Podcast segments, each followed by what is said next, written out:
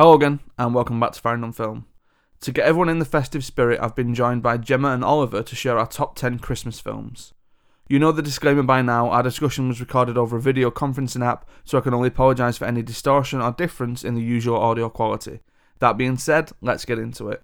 So, top 10 Christmas films.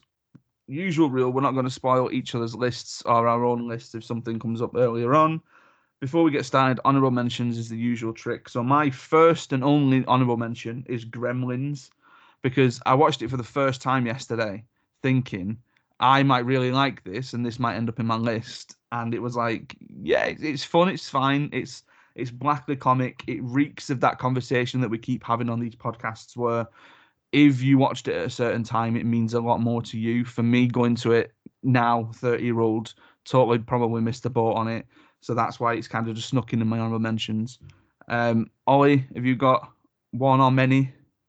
I've got quite a few. Um, there's one that I'm going to leave because I think it's a hot take, and I can't wait to see the reactions when when um, I reveal this is an honourable mention, not having actually made my film, uh, my list. Um, I've got Love Actually, um, which is you know, I've, i actually saw something. One of the young actresses who was in it, who played Emma Thompson's daughter, has come out and said, "Oh, I think it's a terrible film. The women are kind of passive objects." But for the time, it was fine. I just remember it being really fun. You know, a lot of in, a lot of little nice interwoven stories, really well acted. Um, even the little cameo parts, like Rowan Atkinson being the guy who puts the present together, was quite fun. Um, Black Christmas, uh, which I understand is one of the first like slasher films, and it had Margot Kidder in it of all people, uh, pre Superman, and it's one of the first like slasher films. And then after that, you got the likes of Halloween, Nightmare on Elm Street, Friday the Thirteenth. Uh, similar story with Krampus. Krampus is probably one that would make my list based on the premise, but I haven't seen it, so it's not fair to put it on there. I've got one more that I do kind of want to put a question to you guys.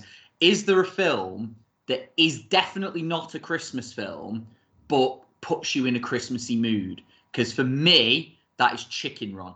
Because my girlfriend said it to me, and I couldn't help but agree with her. Like whenever we watch Chicken Run, it just feels really Christmassy, and it is in no way a Christmas film. There's no mention of Christmas. It's not even a Christmassy aesthetic, but you, it just feels like Christmas whenever we watch Chicken Run. And I wanted to put that question to you guys: Is there any film like that where you're like, yeah, it's not a Christmas film, but it feels very Christmassy? Yeah, yeah definitely. For me, I, I sort of wanted to raise this question as to what is a Christmassy film. Is it just something that is happening at Christmas? Okay, so your uh, Gremlins kind of um, thing. So the, it's a different story, but it's happening at Christmas.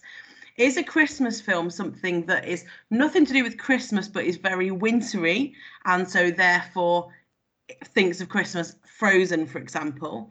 Or is it something that's my fourth one is yours, Oliver? Is it just something that's always on at Christmas? So for me, my thing that feels Christmassy, like your chicken run, is Wizard of Oz. Now that's nothing to do with Christmas, but I don't think I've ever watched it any other time of year other than Christmas. I get that vibe. I really get that vibe. Now that you, I've never seen it at Christmas, but now that you've said that, I'm like, yeah, that could come across as a Christmas film quite easily. Yeah, always on at Christmas. Gone with the Wind they don't put that on on a random June Saturday, do they? That's always on on Boxing Day, along with your Bond films and all of those. So I, I completely agree with you. You know, Oliver, that there are films that you think of Christmas but have nothing to do with Christmas, and Chicken Run definitely, yeah. Yeah, I think that's why it's an honourable mention because I can't, in good conscience, put it on a Christmas list because it has nothing. There's no overt mention to it. It's not set during it, like I said, but it, it yeah it just has that vibe. Have you got one, Adam? Not like that, but I like me and Holly had that conversation because I, for again, as we will know from the from the uh, WhatsApp group that we're in, I keep thinking that Holly was supposed to be doing this one, um, because she had the conversation of she has Great Escape as a Christmas film because she watches it every year and she watched it with her family and all that kind of stuff. And is it that we're looking at films that are like Gemma's categories? I think nailed it perfectly. Is it something that's set at Christmas? Is it something that's about Christmas? Is it just something that you watch at Christmas? I think films that maybe for whatever reason make me think of Christmas. The first Harry Potter, definitely. And I think that might have been growing up, and maybe we watched it a couple every now and again. Cool Runnings has gone into my head because I'm sure that's usually one that kind of flows around then. But just looking at my list, I've kind of just done myself a little key. I've got three that I would say are about Christmas, five that are set at Christmas and maybe don't necessarily are too fussed as to whether or not Christmas has done it, and my top two are a combination of both that they're about Christmas and they're set at Christmas. Um, so yeah, I think that's where I'm sitting on that one. But I think, yeah, we'll leave that there for honourable mentions. I would say. So we're going to kick off with the with the top ten. Uh, I'm going to kick us off with my number ten. Edgelords Beware, as Gemma would you've say. You've not asked me for my honourable mentions. I thought you just did your honourable mentions. No, no, I just talked about my categories. Oh right, okay. my honourable mentions, mentions are Gremlins, okay, um, which I'm shocked that you haven't seen before, and um, Santa Claus the movie, which was a massive 80s film. Um, it was made before I think either of you two were even born. Um, but it was a huge, huge film when we were kids, and we we we absolutely loved it in our house. I have to say, I haven't seen it for probably over thirty years. Um, I haven't seen it again since uh, since I was a child. I think it's massively been overtaken by other uh, Christmas films. Um, but uh, it's in my honourable mentions. Is that the one with Dudley Moore as an yes. elf? Yeah, that's quite good. I like that yeah. one. It was it was about 1985. Um, the things I can remember about him is the elves wanting to uh, about Dudley Moore. He wanted to deliver toys all over the world and some really amazing um, uh, shots of the sleigh going around New York City. Uh, I think the Twin Towers and things like that. Um, so those are my honourable mentions. So getting into our top tens then. So I'm going to kick us off with my number ten, and this would be again Gemma's Edgelords Beware. It's that pick. Um, I've gone Die Hard. Now, what I'm going to say is, I'm I'm going to fully like let everybody in on this. There are tensions on this podcast because Ollie revealed yesterday that he thinks one of his honorable mentions and the one that he's not mentioned is going to be extremely high up on my list, and I already feel like I know what it is. And I I feel like I'm going to flip mine and Ollie's list by putting Die Hard as number ten, and I imagine it's going to be very very high up on his list. So tensions flowing later on. Um, but again, I, I feel like I've fallen into the kind of majority of yeah, Die Hard's a Christmas film. I mean, it's not something that I usually turn to at Christmas time. I, I will admit this is one of two films that I watched again last weekend because I don't feel like I've seen it enough. I don't feel like again with this conversation of when was the first time you watched this? Do you really like it because you were however old? I watched this probably after you know I was an adult, 18 plus, definitely, maybe even at university, and yeah, I think it's fine. I think it's a good film. I think it's a good action film. Nothing to it reminds me of Christmas at all, apart from the fact that it's set at Christmas. And to be honest, I think I just needed a number 10. So it's in there at number 10. Uh, but yeah, I just, I know that everyone loves it and there's a big um, contemporary kind of, oh yeah, Die Hard's Christmas film. This is a film that you watch at Christmas. I mentioned in the chat yesterday that I've got what I think is either either becoming or already is that new Die Hard of yes, that's a Christmas film on my list at my number four. So I'm going to come back to that in just a little bit. So, anyone want to kind of chip in on Die Hard, or are you ready to move on to Gemma's number ten? I think I'm going to save it. Oh well, Gemma, uh, when you're ready, then you're number ten. Okay, then my number ten is The Snowman. Um, the Snowman was massive when I was a kid. Uh, I'm not sure what year it was released, but I'd say um, somewhere in the late 80s, let's say when I was about eight. Um, it was a film that it's actually only a short, so I don't know if it actually qualifies, um, but it is technically a short. It was. it's entirely animated, and it was pretty much what put Aled Jones on the uh, the the crest of um, the wave that he's been riding for the last 30 years in terms of his fame. So he was huge. That song was huge. But even the film was huge. It was one of those where, you know, when everyone's trying to get hold of it on VHS and nobody could. So if you managed to get hold of it on VHS when it came out, it was almost like getting the Holy Grail. It was huge. So yeah, from a sentimental point of view, rather from a you know kind of quality of film point of view, I would definitely put the Snowman up there. Uh, but yeah, from a, a, sentimental point of view, I'm going with the Snowman on that one. Solid choice. Uh, it's 1982 that one. Um, and just to make sure everyone's aware, we're not talking about the awful Michael Fassbender film, The Snowman. We're talking about the animated Snowman. Uh, Ollie, you're number 10 then.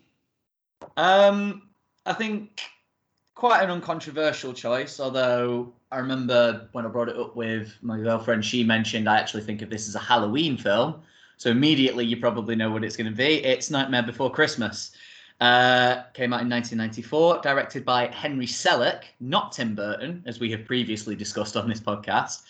Because um, I remember saying when I first mentioned it, I remember saying that I actually thought it was a bit overrated. I do stand by that because I, I think it has gained this following of this is the best animated film ever. And it's not. I don't think it's even the best of that style. I think, you know, Coraline I probably prefer or Kubo I probably prefer. But as a Christmas film, uh, Nightmare Before Christmas is sensational. It's got um, some fantastic designs from when Tim Burton's aesthetic was still really fresh. Uh, the songs by Danny Elfman are all fantastic. His singing voice is great. I just love the. It's so Christmassy when he first comes across that kind of winter wonderland, and you see that big smile appear on Jack's face, and he just goes into "What's this?" and it's um, something that's going to come up when I talk about musicals at some point, but. It's, it's something that Howard Ashman said. If it's too big for you to say to get the emotion across, you need to sing it and you, it just wouldn't have had the same impact if Jack had been like talking about how overwhelmed he was at how beautiful everything that he saw that was dead Christmassy was. The fact that he then sings it is just brilliant, and all the character designs are great. I think I've already said that. The music's fantastic, and it's funny and it's dark and it's typically Tim Burton. So yeah, Nightmare Before Christmas is my number ten. Good shout. We may or may not come back to that in a little bit but I completely agree. The kind of childlike wonder of what's this, and you believe that it's a kid seeing Christmas for the first time and going, "What's that? What's that? What's that? What's that?" Yeah, no, I think it's great. I think Danny Elfman's singing voice as well is one of the most underrated singing voices because he did a song for a film called Wanted that came out in 2008 called The Little Things, and I think it's, it's a great. He's got like a really kind of soulful but yet raspy rock voice, and I think it works quite well, especially for that we're going to go back to Gemma for Gemma's number nine. Okay, it's uh, it's Tim Burton again, but not um, Nightmare Before Christmas. It's Edward Scissorhands. Um, so I guess Edward Scissorhands comes into the category of it's everything that happens at Christmas, which is why it's a Christmas film. Um, yeah, Edward Scissorhands, brilliant film. I remember going to see it. Um, I love the very Tim Burton nature of it, and also the uh, the juxtaposition this perfectly manicured street with the coloured houses, all these lovely pastel colours and everything. It's so good visually to look at that. Um, the story raises some great questions about what it is to be human as well. I think that's a really, really interesting one.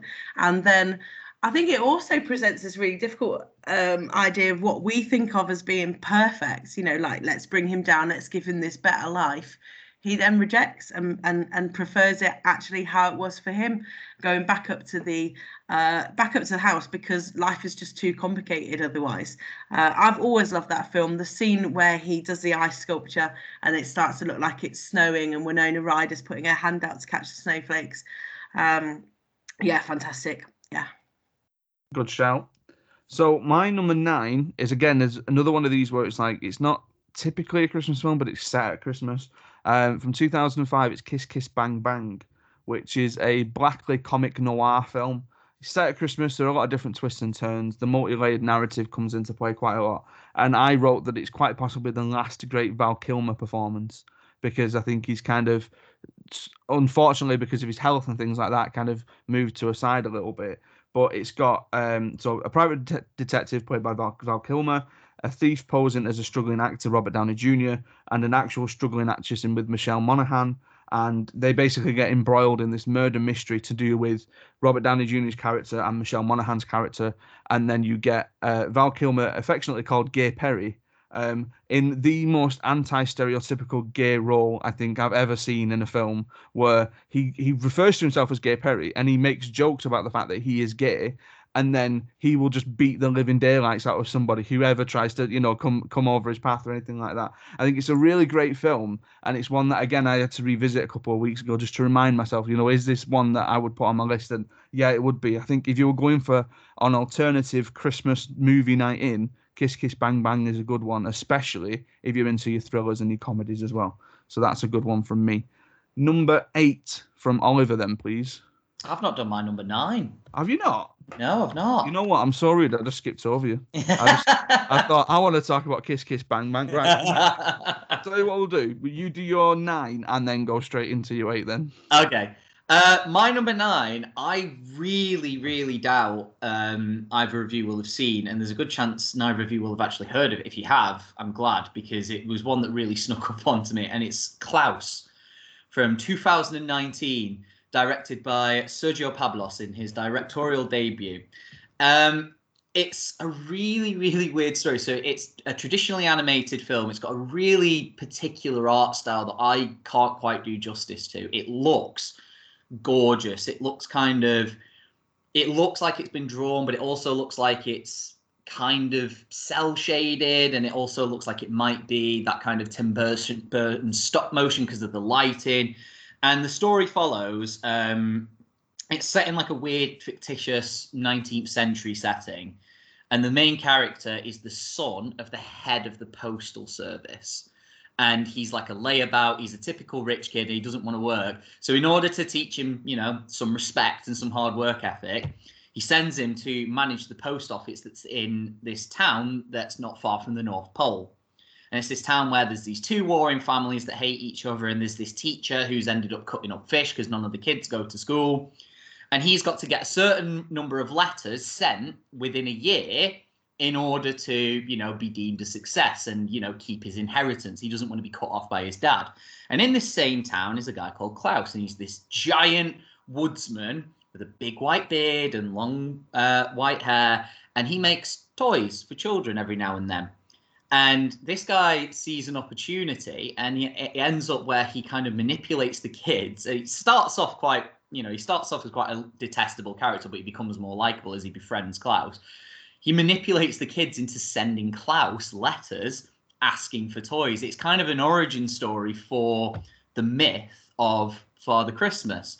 And it goes into these details you wouldn't necessarily think of of why, you know, uh, Klaus uh, makes toys for the kids. And and then the kids start going to the teacher because they want to learn how to read and write so that they can write the letters so that they can send them to Klaus. And um, and then it becomes like you know the typical you know getting this number of letters isn't important to me. I don't want to leave. I want to you know it's it could be quite a cliche but I remember just we were watching it um, recently uh, me and my girlfriend and it just took us by surprise how good this film was like it was just it was on Netflix. It might have even been like a Netflix original. I think it was distributed by them. And we just thought, should we put it on? And we watched it and we were like, that was unbelievable. That had no right to be anywhere near as good as it was. If you haven't seen it, I really recommend you watch it because it's a it is a phenomenally heartwarming story. Um, what did I put as my number eight? So number eight is a more classic entry. Uh, there are at least two versions of this film. There might be three. Uh, and it is Miracle on 34th Street. And the one that I have chosen, it is the 1994 version directed by Les Mayfield. And it does come across as a little bit campy. It does come across as a little bit shot for TV.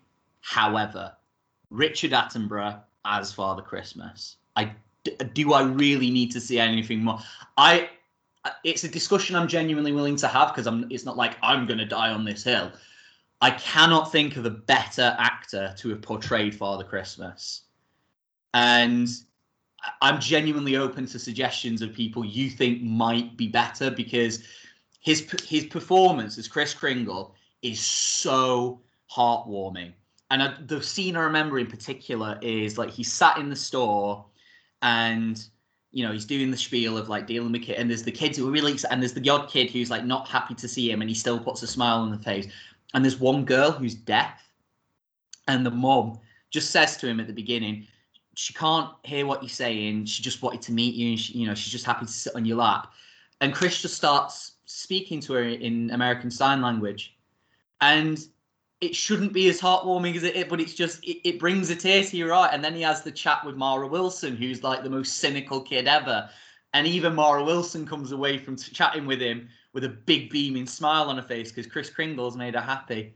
Um, so yeah, for that Attenborough performance alone, it's got to be Miracle on 34th Street, 94 for me. At number eight.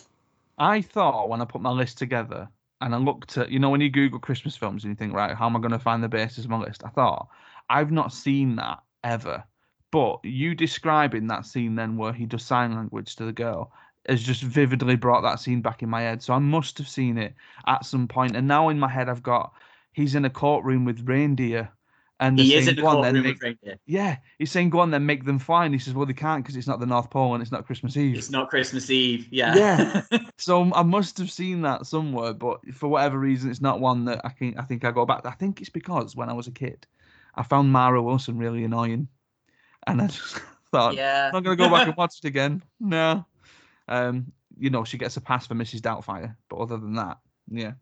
Um, okay, so my number eight I, I know the kind of oh do you watch it Christmas do you watch it Halloween it's Christmas you know it's Nightmare Before Christmas it's that's the way that it is um, I think this got a massive cult following um, around about the time it was released on on video. And Gemma mentioned something about the snowman where people were trying to find the VHS we had the same thing with this film. We had the same thing with Nightmare Before Christmas. So my grandma Lynn went to America and came back and brought the VHS back with her and we then had this scour in the family. She just brought one copy and she just said, Yeah, I just thought the family could have it. Now we're talking both sides of the family, different aunties and uncles and all that kind of stuff. It's like, how are we going to share a video between us? There was then a fight of whose video player in the house will play this VHS because whoever it is, they get to keep it. And it was the one in my sister's bedroom. So we got to keep it. And that was the only one that played it. And again, we went through it over and over and over again when we were kids, just because it was like, what is this film? We didn't get it in, or at least I don't remember us getting it in a cinema over here. It didn't have much of a big release over here.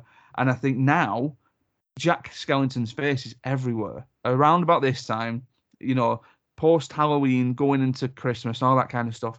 His face is absolutely everywhere in terms of the Disney store, anything that they do, any ornaments, all that kind of stuff. And again, it's the combination of fantastic music, feeling Christmassy, feeling like, you know, that childhood wonder of I'm really curious about Christmas and what everything is. And on top of it, the really short runtime. I'm sure it's only like 80 minutes long or something like that. This is just a perfect one to just stick on in an afternoon in between you doing whatever during the Christmas period, and then get on about get on about your daily business. Um, I don't really have much more to say on that from Nightmare Before Christmas, so that's my number eight. Gemma, what's your number eight? Uh, my number eight is the only one, as I mentioned yesterday, that is questionable about whether or not it's a Christmas film. Um, so my number eight is In Bruges. Uh, so in Bruges, basically, obviously the question is, is it a Christmas film? And the only way that it qualifies as a Christmas film is because the last day of the uh, the story, um, where obviously it gets to the kind of the climax of the story, is on Christmas Eve uh, in Bruges. He wrote it because he went to Bruges himself and you're supposed to love Bruges. I've been to Bruges twice, and I, I do love Bruges.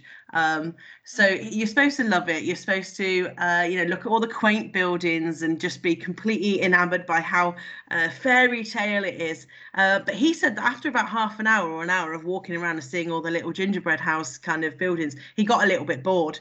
Uh, but his girlfriend kept saying how wonderful it was there and why can't you appreciate it? So those are where the two characters come from in Bruges. So the older guy, which I think is called Ken. Um, why he loves it so much, and then the younger guy is he called Ray? I can't remember. He might be called Ray. Um, and why he hates it so much and keeps saying it's a uh, a poo hole, uh, just to sanitize the uh, the language there a little bit.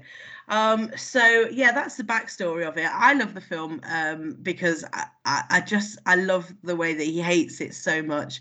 Um, I love Harry in it and just how uh, how gangster, how London gangster Harry is. Um, but then I do also like the setting as well because, as I said, I do like Bruges. We actually spent uh, a Christmas in Bruges about three years ago. Thankfully, it was a lot less eventful than uh, the story of In Bruges. You know, there was nobody falling from the bell tower. Uh, spoiler alert. Um, but yeah, I think it's a cracking film. I just think it's great the way that he's uh, Ray is kind of infatuated with uh, the little guy in the film, the guy with dwarfism in the film.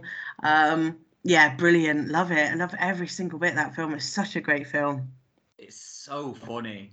Cause I I love him. I've I've not got it on here, but only by virtue of it didn't occur to me being a Chris. By the qualification, I think it does make it. I'm gutted it's not on my list because it's it's just so laugh out loud funny despite some of the stuff it deals with. Like it's really dark and horrible in places, but there's so many things like when he realizes there's blanks in the gun and his solution to there being blanks in the gun because the other guy starts getting cocky. So, it's, yeah, it's just everything. You can't predict that film at all. It's so it's brilliant. I loved In Bruges. I've not seen it in ages. I'm definitely going to need to watch it now. What on left field choice as well. I did not expect that at all. Uh, but no, it is a great film. You're right with it being uh, Ray and Ken, and I think Brendan Gleeson is fantastic. Yeah. But then Ray finds his Harry, the one line that I keep getting back from him. Oh, I'm sorry I called you an inanimate object. That was uncalled for. Brilliant. The thing I always remember about it is the fact that um, uh, Ray keeps saying that it's F in Bruges, F in Bruges, F in Bruges. That's what he calls it. I remember when we went there, anytime that something went mildly wrong, just like, I don't know, you spilt a bit of your drink or something, we just kept going, oh, effing Bruges, stubbed your toe. Oh, effing Bruges. We just used it for the entire time we were there. Colin Farrell does play annoyed tourist really, really well. just annoyed at any little thing. uh, okay, into our number sevens, and I think more of a traditional Christmas pick from me is uh, the 2000 How the Grinch Stole Christmas, so the Jim Carrey Grinch film. And for me, I think this is a combination of really enjoying the Grinch as a character and then really enjoying Jim Carrey as an actor and the kind of mesh of the two. Um, it's it's one of the first I've referred to it as the first new Christmas film that I remember, and I think it must have been because I was ten when it came out, and I think we'd grown up on other ones that are going to be coming up on my list later on, and all of a sudden it was like, oh, this is this new Christmas film that's coming out, and you know, go and like you know things since then like Arthur Christmas and all that kind of stuff haven't really had the staying power with me. Um, there's another one in just on my number six that has the staying power a little bit. But yeah, for me, this is Jim Carrey's eccentricism, and I don't. I, I really like it. I think it's just one of them where I will only come back to it at Christmas though. I won't think about it any other time of the year or anything like that. And if it's just if someone said, "Oh, shall we watch a Christmas film?" This would be on the list of yeah, maybe let's go back to that. And I think it's just me enjoying his comedy and enjoy in the same way, just because like we've been listening to it recently. If Robin Williams had done a film like this, this would have been on the list because it was Robin Williams in a Christmas film.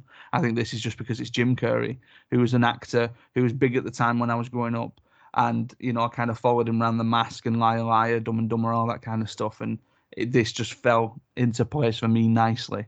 Um, I've not seen the new one with the Benedict Cumberbatch voiced new one, but it's just, yeah, I really like the character of the Grinch. And for me, it was always Jim Carrey. For every reason that you love it, it's for every reason I hate it. I'm so sorry to say this. I know. I really don't like Jim Carrey. He absolutely irritates the hell out of me. He, to me, when he's in that kind of role is like the human equivalent of nails down a blackboard. I cannot abide him. So for every reason that you love the Grinch is for every reason that I hate it. It's because it's so Jim Carrey. I mean, there are some Jim Carrey things I can get on board with. I don't mind Bruce. Uh, um, what's it called? Bruce Almighty. Yeah. I don't mind that because he tones the Jim Carrey down a little bit. But in that and the mask and the ones where he's so Jim Carrey, I, I can't I can't bear them. So sorry about that, and I'm sorry to put it out there that I don't like Jim Carrey. Amy's exactly the same though. So Amy is the same with Jim Carrey and Robin Williams. Although since Robin Williams died, she's kind of now when like he'll come on screen and he's doing all that kind of stuff, she'll kind of just go, "Okay, I appreciate that you like it." But if if we're watching Jim Carrey and like it, inside the actor studio is the one that I come back to because Robin Williams couldn't sit down and sit still and he had to keep doing his voices. Jim Carrey sprinted around the set and wouldn't just sit still and answer the questions from James Lipton. And Amy was just sat there watching it, like, why is he doing this? Why why can't he just sit down and just be normal and just answer? And she can't abide him at all. So I totally get that, and I think it is you kind of, yeah, I suppose your flavour of humour in that sense. Uh, okay, Gemma, if you want to give us your number seven. Okay, happy to. Uh, I made a mistake on this. It's not Christmas. It's not a Christmas film at all. And the only re- time I realised that was actually over the last few days when I've revisited it. Um, but you know what? I'm just going to rock it out. I'm just going to do it because it's so close to something that we have as uh, as Christmas. It's a Thanksgiving film, uh, but as we don't have Thanksgiving, uh, I'm I'm gonna. Um, it's a festive film, and there's lots of snow in it.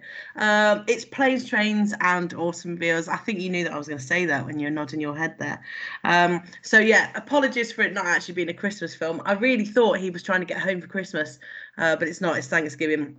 Brilliant. Uh, Steve Martin's character is an absolute git, isn't he? When you watch it, you just think, wow, how many how many rants are you going to have that are deeply personal?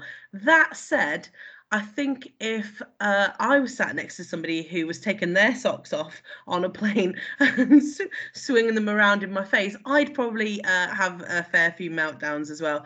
So yeah, I think that Steve Martin's character is that man that's just completely on the edge, uh, like some of us all are, and he just he just lets it go because um, John Candy brings it out in him. Uh, I like the heartwarming nature of it the way they soften towards one another, um, the fact that they constantly are in conflict and then will pair up.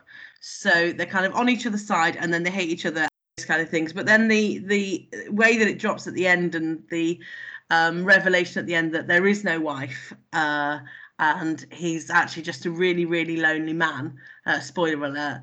Uh, and the way that then uh, I think his name's Neil I think the guy's called Neil, uh, Steve Martin's character. He then goes back to go and get him and then takes him home. Um, it's very John Hughes, even when it comes to the kind of music that plays in the background. It's very John Hughes without the teenagers. Um, I think it's one of the ones where he moved from doing sort of teenager films into doing uh, films for a more uh, grown-up audience uh, but i do love it there's just uh, what uh, so many things that go wrong it's almost slapstick and you can see it coming a mile off but then it's still enjoyable. Yeah, definitely love it. Yeah, I mean, I must admit, this almost made my list. And then when I remembered that it was Thanksgiving, I thought, oh, no, I can't because it's not Christmas. But if I'm going off your ruling, Die Hard would have been knocked off my list and this would have made its way in there. Sorry, Ollie. Uh, but yeah, you're right with uh, Steve Martin's character being called Neil. And I've just gone on the Wikipedia page, right? I'm going to hold this up to the camera just so you guys can make sense of it. Someone's made a graphic of the map. I don't know if you can see that, right? But basically, it's got all the lines on it and it's all color coded, like you'd get in geography or something like I that. I saw that this week. I looked at it, thought it was brilliant. It's all like the different colors of which bit was by train and which bit was by uh by bus and all sorts. Yeah, yeah I saw that this week when I was looking at it yeah, this was another recent watch for me. I watched it just in time for me to chat with uh, James King about the films of John Hughes, and it was immediately one of them that went straight into my 80s top 10. And yeah, I love it. I think it's great. Absolutely. Uh, Ollie, your number seven then. Um, I don't want you accusing me of having copied you, but it's How the Grinch Stole Christmas by Ron Howard, 2000. Um, this was a weird one for me because as a kid, I loved this film. I absolutely loved this film. And then I went through my teenage years, and that was the point where I think I sided more with Gemma. It's like, oh, everyone's trying so hard. It looks dead chintzy and it looks dead awful and everything. I hate everything about this film. And then I've gone back and watched it when I, you know, entering my 20s effectively and thinking, you know what? I actually kind of love this. I love that it like everything looks really cheap. I love that you can tell so obviously this is a soundstage. I love that the Who's themselves don't get the meaning of Christmas because that was one thing I did hate for a little bit. It was like the whole point is that it's the Grinch who doesn't get Christmas, and the Who's have understood it the whole time. The fact that they need the lesson as well just pads out the runtime a little bit. Um, I love Jim Carrey's performance in it, and it is so and it like even the people who dislike him, and fine, I'm pulling faces when Gemma's saying she can't stand she can't stand him even though I'm pulling faces, he is Marmite. it is very reasonable to see why people will not enjoy Jim Carrey. But even Gemma could probably hold her hands up and admit the guy puts in the effort to his roles. He tries with every fiber of his being, especially when you hear the stories about how he effectively needed CIA training to endure the makeup that he wore in The Grinch. Because that was the makeup job that they did on him was absolutely outstanding. He looked you know, he looked like that was him. And he had to be used to it. He shouldn't be itching his face because he wouldn't do that ordinarily. And he needed effectively torture training because it took about four hours to put on and he'd take however long filming it and he had to stay in it you know he couldn't he, he, there was no zip to let him go to the toilet or anything like that and it itched like crazy and little things like the little jokes that you miss when you're a kid, like when the babies are all coming down and one of the guys is going outside putting like a milk bottle out. It's like, "Hey, honey, our baby's here." He looks just like your boss. Like, and then the Grinch lands in a tree, and there's a party going on inside, and there are people putting keys into a bowl, and the Grinch sees everything that's happening, and it's like, "Oh, that's why he's so messed up." A period of thinking it's not good. I, I think it's really cheap and awful. And now that is exactly the thing I love about it the fact that it looks, that everything looks like it's on a sound stage. Um, the like everyone is trying, even Taylor Momsen, who's not very good in it, but she's trying, bless her. And Chris and Christine Berins, uh, Baranski is uh, Martha Mayhew, as just this epitome socialite who who like has the best lights and uh, and the housewife you know the uh, what's it Mary Lou's mom is really jealous of her and she's like this social well-to-do but she can't hide her attraction to the Grinch. Like it's just weird and beautiful and it's chaos and I love I love it. I have uh, incidentally I have seen the newer one the um is it the Cumberbatch one. Yeah the Cumberbatch yeah. one. It's it, it's very meh. It's a problem. Mm. I remember I remember seeing someone who uh, online who kind of covered it really well. In the original animated film, the Grinch has his own very particular look of animation, and like his facial expressions are very unique to him, and that's something that you should be doing in animation. Cumberbatch is fine. He puts in a decent Grinch vocal, but as a film, it is just a bit. Yeah, like why is Pharrell doing the song? Because it's trendy because that's Why what the not? kids want. Yeah. But yeah, but the but the Ron Howard one from 2000, that's my number seven because that's a great film. Yeah, the the thing that I always see Taylor Momsen on now is, can you believe that this girl in the in the Grinch is now a singer of a rock band? Yeah, it's fine. Just yeah. Like, get over it. Because she's, she's not very good at that either. It's fine. I like Heaven Knows and other things, but yeah, it's fine. Uh, right, we're gonna get into our number sixes. Uh, Gemma, you're gonna kick us off with your number six.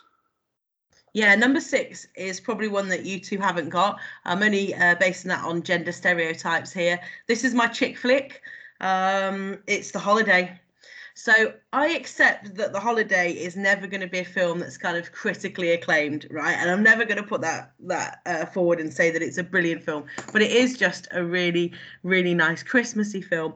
Um, it, I mean, it is really predictable, isn't it? But it's really enjoyable as well. I think that maybe the casting of Jack Black in it helps it to become less uh, so uh, just a, a normal rom com that kind of uh, slips away into history unnoticed. Jack Jack Black is slightly different to your normal person that you'd put in that kind of a film. Um, Cameron Diaz, I mean, what can you say about Cameron Diaz? She's just stunningly beautiful, isn't she? She's just you could just watch her because she's just this this beautiful woman. Um, so yeah, I think the holiday for no other reason than I just find it really cozy, Christmassy, enjoyable. Um, a predictable storyline, but just a solid chick flick uh, all the way through. For what it's worth, this definitely should have been in my honorable mentions because I do kind of love it. Like it is every bit as schmaltzy as you have described, and you have re- you've really got to be in the mood for it. Um, but that's I think that's a tradition at George's house. I think her and her mom will watch that around Christmas, and when I was there at a Christmas, I watched it for the first time, and it was like yeah, this is this is kind of fun. It's kind of funny, and Jack it's got Jack Black, so that instantly that instantly improves it in my eyes. But yeah, I do kind of love the holiday. uh, Ollie, you're number six then. Um, I'm going to go back to the eyebrows raised uh, selection of Christmas films. Uh, Batman Returns from 1992 uh, by Tim Burton. Uh, this was Michael Keaton's second crack at the whip as Batman, and this film is a bit weird, and it is easy to look at this film as not being good. But I think because it's Batman, I just enjoy it so much, and I love that Tim Burton just tried to push it a bit more. He didn't treat this as a sequel for. He treated it as, as a sequel for literally the same audience that would have enjoyed Batman 89 because it was three years later he made a 15 if that makes sense. Rather than saying i'm going to go for the same kind of audience again i'm going to assume that the people who loved it last time have grown up and will be old enough to watch a slightly more mature film because danny devito as the penguin is absolutely terrifying and monstrous because usually the penguin is meant to be this kind of gent slightly deformed gentleman criminal like a like a james moriarty from uh, from Sherlock Holmes stories. But in this, he is just a a monster who will who talks about eating people, and he definitely bites people in this film. You've got Michelle Pfeiffer as Catwoman, Christopher Walken as a Batman villain, doing his usual Christopher Walken odd speech patterns thing. Um, the Christmas motifs are just there. You've got Danny Elfman doing Christmassy music, and we're we're all used to that from Nightmare Before Christmas. And the idea of Gotham at Christmas as well, it just looks incredible with Tim Burton's set design and his um, in his vision, having everything covered in snow and having the Christmas pageantry and the you know just penguins with rocket packs going around. Um, but yeah, you've got all the performances in it are absolutely fantastic. Michael Keaton is arguably the best live action Batman. Um, arguably, there's a good. Dis- I, I, wasn't on the Batman podcast, so I couldn't have this discussion with you. But um, Michael Keaton just doing brilliantly as Batman once again. Like every single character in it is brilliantly cast. This is definitely one of those. Don't make you feel Christmassy, but it's it's it is a Christmas like it's overtly set during Christmas, and like there's a deadline of Christmas for you know Batman to get everything sorted. So yeah, Batman Returns. What I'm liking when we do these podcasts, not to spoil something, is when we have crossovers. It's happening. Um, we'll give it a couple more more uh, slots in our top tens, but it's happening. My number six is something that I am I'm, wondering if he's going to come up. Um, similar to Jim Carrey, and I can see why people might not like this. Is Elf from 2003 and I can see why people might think that Will Ferrell's kind of child character of Buddy is a little bit annoying and maybe is a little bit too sugar induced for when you're just trying to calm down at Christmas. I can imagine actually there's a lot of parents, and this might well be me this year, who is just trying to sort the house out for Christmas Day while their child is watching elf and he's absolutely going off the wall and wants to eat spaghetti with m&ms in it and golden syrup. Um, yeah i just for me it was one of those where it was like i don't even think i watched it in cinemas. I think it had come out on dvd and it was just like oh this is this film. It's called elf. You'll watch it around about christmas time. And then it ha- it's it's one of these where i've just dropped something. It's one of these where you it's it's naturally just made its way into the kind of Christmas rotation, the hard rotation that gets put on TV. That you know it'll be on ITV over Christmas, and then ITV2 every single day throughout the rest of the period of time that we've got for Christmas. Um, and you know it's that combination of childlike wonder, for Will Ferrell. I quite like James Caan's character in it. I think he's he's quite solid and straight, and he's coming across as a kind of imagine what what would happen if you were in a situation of apparently this this kid has just come back to him. I think Bob Newhart as Buddy's dad, as in his elf dad, is is really funny as well. Um, and quite a good performance for is it Zooey Deschanel or a sister? One of yeah. Um, and you know she's quite good in it, and it, it's just it, has got moments in it where you're like, oh, I wish that I could be in a toy shop that looked like that. I wish I could eat lots of different things like that. Look at the size of the Christmas tree. Let's go and do that. Oh, he's going to go and save his brother with, you know, all these snowballs and things like. There's lots of different things that make you feel Christmassy and ultimately for me, it's one of the the best Christmas films. That's why it's on my list. So that's my number six. And that's it for part one of this top 10. We'll be back on Friday for part two and our picks from five to one. In the meantime, you can help support Firing on Film by following us on Twitter at Firing on Film, by liking us on Facebook at facebook.com forward slash Firing on Film, leaving a five star review at your favourite podcast provider. Stay safe, look after each other, and I'll see you next time.